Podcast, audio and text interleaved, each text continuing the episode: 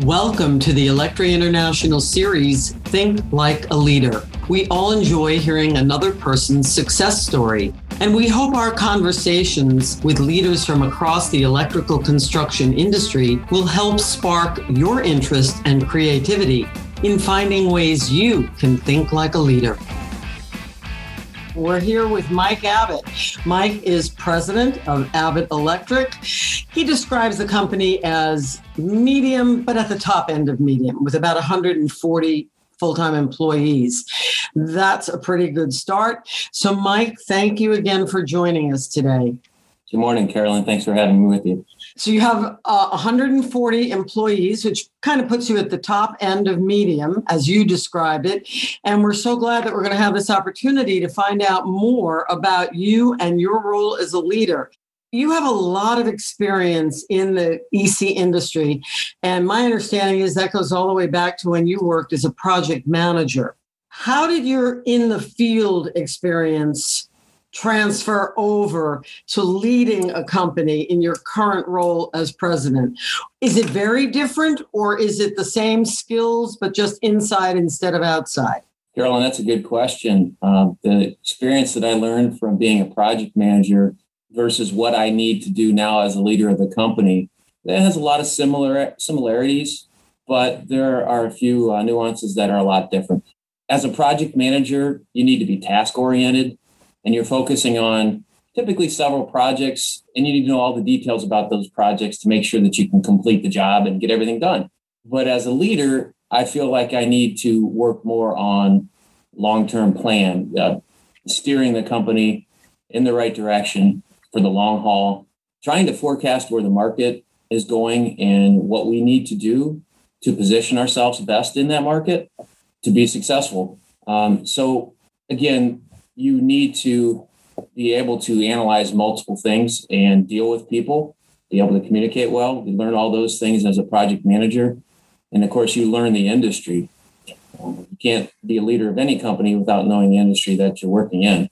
The skill set and the job that you do every day is, is a lot different. Um, I learned as a project manager to analyze all the facts when I made a decision, but I still sometimes would go by my gut feel. And running a project in the field, you don't have a lot of time to make those decisions because construction jobs go fast, as we know. And so, coming into the position of a leader, uh, that helped me because really need to make decisions even faster sometimes where the opportunity can pass you by. We know that many companies are moving into transitional phases. They're at a point in their history where it's one generation to the next. What leadership qualities help you to understand your readiness to moving into a role with advanced responsibilities? Was there an aha moment that you said, Yeah, I'm ready, I can do this? Was there an aha moment when I said I could lead the company? Yeah. No, I can't say that there really was.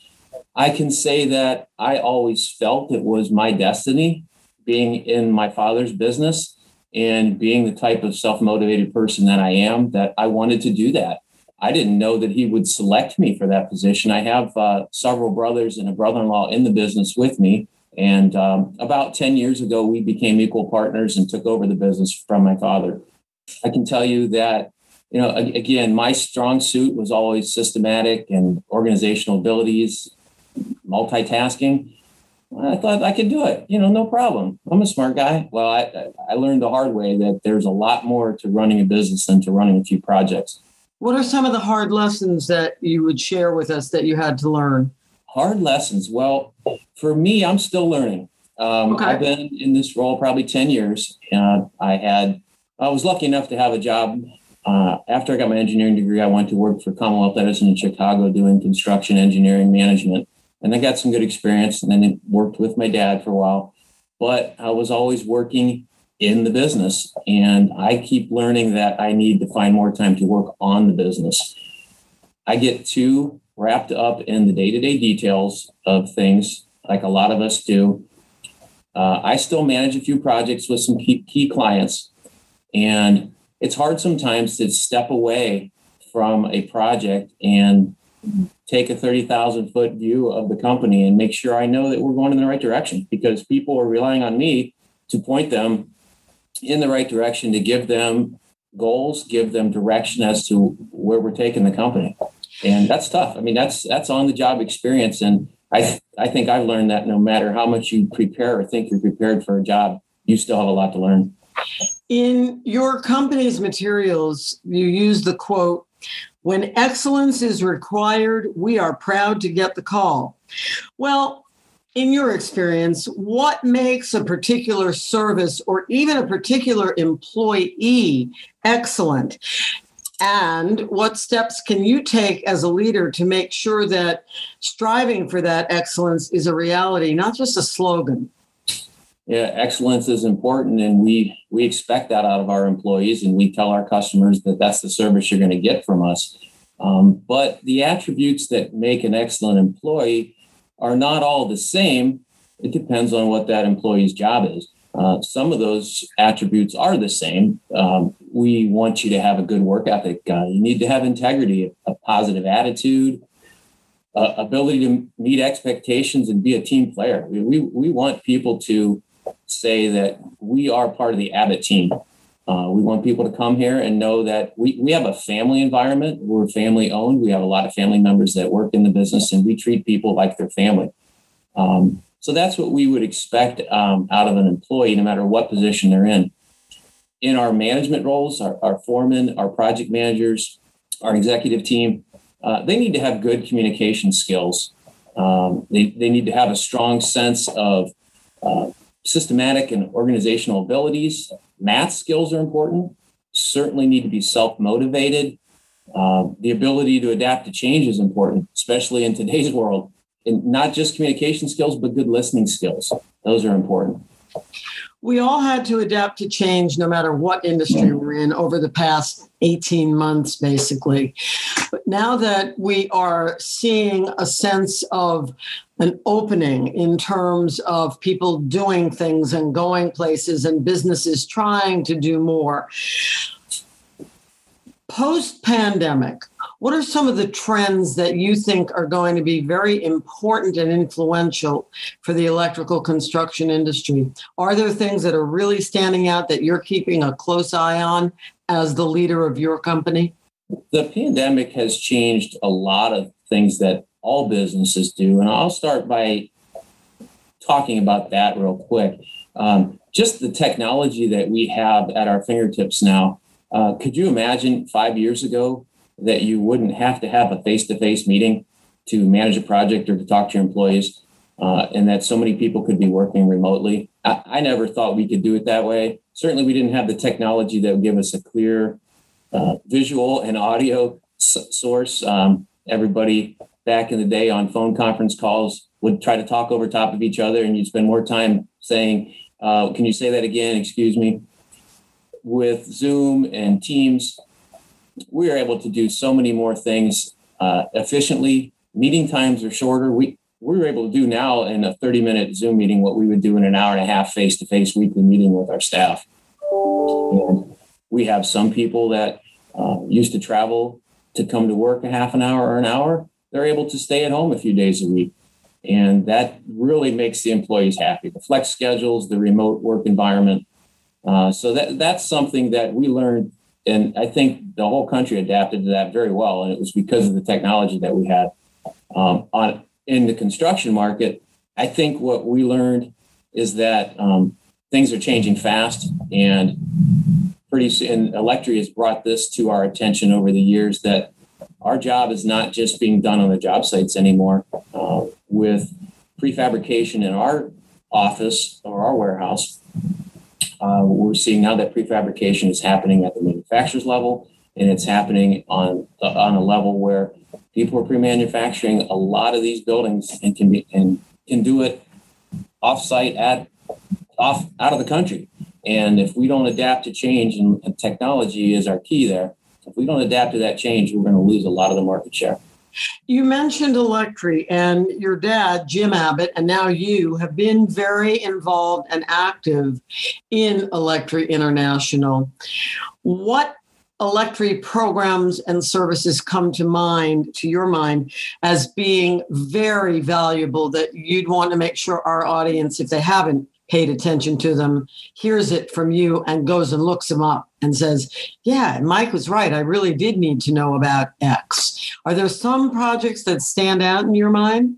Carolyn, my, I want to let you know my dad was very active in NECA and uh, got in touch with a few people from Electri and decided to check it out and was really convinced that this was important for our company and for our NECA chapter. And as the uh, NECA governor, he convinced our chapter to join and then came back to me um, as I had taken over the leadership role in the company and, and we decided that we would join as a member. I get more out of just talking to people face to face. I get more knowledge from the camaraderie and conversations that I have with the other Electri members than anything else. Uh, but the, some of the projects that Electri has done over the years that I got the most out of and my people have got the most out of would be um, change order guidelines. Ben Bigelow recently did a series on short series of videos on project management and estimating. Uh, there was a good study on union, non-union management practices, and I try to take the studies when they're presented and I, I'll review them. And the ones that I really feel my people can benefit the most from, I pass them on. And I honestly don't pass every study on because if I do, I found that my people don't feel that everyone is as important as what I think it is. So I pick the ones that I really want them to focus on and make sure that they read those. And then we discuss them at our weekly meetings. And as a member of Electri, what I personally gain the most from is when I participate in one of the studies. So I I was lucky enough to be on the interview for uh, Ben's recent uh, series, and I participated a lot on the change order guidelines. And just being involved with that study, to me, I got a lot more personal knowledge and uh, growth out of that than I would if I just read the study itself. What topics or areas or what direction would you recommend to Electri that it should move toward over the next three to five years? Are there certain things that are out there that they haven't looked at closely enough? And you say, you know, Carolyn, we're spending a lot of money. The program review committees using a lot of time. Good people are on all these task forces. Now Electri needs to look at X? Is there something that you really wish the foundation was paying attention to? In the future, I would like to see Electri spend more time on forecasting and predicting the future of the industry and, and try to shape the future of the industry and be on the forefront, not just react. How do you? I'm not saying that th- that's how we do things, but that's where I think we should position ourselves. How do you shape it? How how should Electri shape it? What does that mean to you?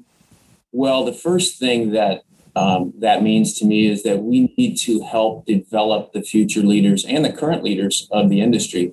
Um, a lot of people feel that's NECA's job, but I think Electri can can really help out by putting together some best practices, maybe even uh, help out. I know uh, NECA has their executive, executive Management Institute, which is fantastic. I went through it myself right before I took over the uh, reins of the company. Um, that class is great. It has people of every company size. At the time, we were we were probably small to medium size, and I was in there with David Long, uh, president of Miller Electric.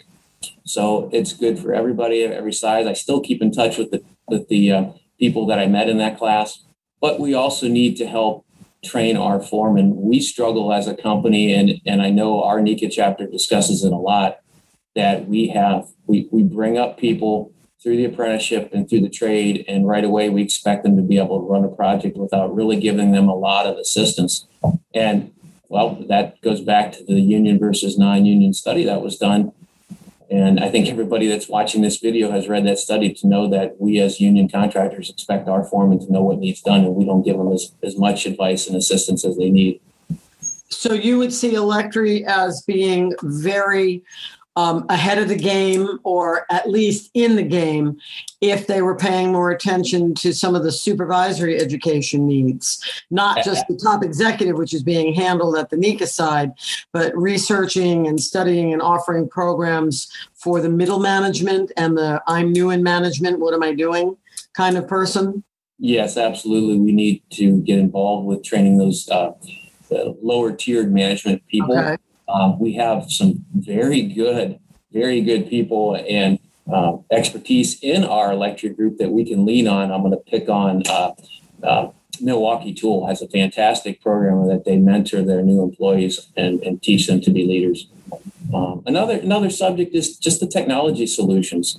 Um, Electri does a great job of bringing to us uh, some of the new technology solutions that are out there, and we discuss a lot about how we're going to use those solutions to uh, better the industry and, and make our jobs more effective. What I always find is interesting is that we do have all these technology solutions the CAD, the 3D, the BIM. We have tools that make our job easier, various lifts and benders, et cetera, and all these battery drills. But for some reason, we still bid off the same table of manual manual of labor units that NECA puts out and that estimating software companies provide. And why is that? Why aren't we reducing those labor units if we're doing prefabrication, if we're using all this technology to make the job easier? What, what's happening? And the only thing I can figure is the way we manage our jobs. We're not managing them effectively because the labor units should go down. What advice would you give to other electrical contracting executives to help them develop more fully as leaders in their own sphere of influence. Is there something you want to make sure to impart to them as part of our conversation today? Carolyn, I, I have a lot of advice that that I've learned over the years that I can share. I, I would love to hear some from other people because I know I've got a lot more to learn. And and the first advice is never stop learning. Uh, when when I graduated college with my engineering degree, I had a, a few companies offer to pay for my master's and I had no interest. I was burnout. I didn't want to go back to school. I, I thought I was done learning. I, I, was wrong. Boy, was I wrong. I, I pick up something new every day. Um, I'm not a big reader, but I reading a book, you know, always having something on your desk at home, some sort of a management training book uh, is usually something that's on my desk that I'm trying to go through and pick up new things, new ideas. And for me, it's more of, like I mentioned before, just taking time out of my day to switch off the details of a particular project or a problem at the shop and focus on the future of the company. Other things, talk, talk to other business leaders, especially successful ones, and don't just focus on the electrical industry. Focus on a uh, completely different uh, business model or industry out there that you can learn from. That, so that's what I, I would say for advice. If I can, if I can paraphrase what you said, both as what you've learned and the advice you would give is never stop listening and never stop learning. Is that fair? Absolutely. Well, Mike, we really appreciate your time this morning. And I know our audience, once this is released, is really going to be listening to what you say, whether they're watching the video or listening on a podcast as they're driving to and from a project. We appreciate your time and we appreciate your insight. And we look forward to working with you for many, many more years to come. Thank you for joining us for today's Think Like a Leader conversation. You can access every interview in this series on our website, electri.org, or you can subscribe on your favorite podcast app. This is a remarkable look inside the electrical construction industry, and it's yours for the listening.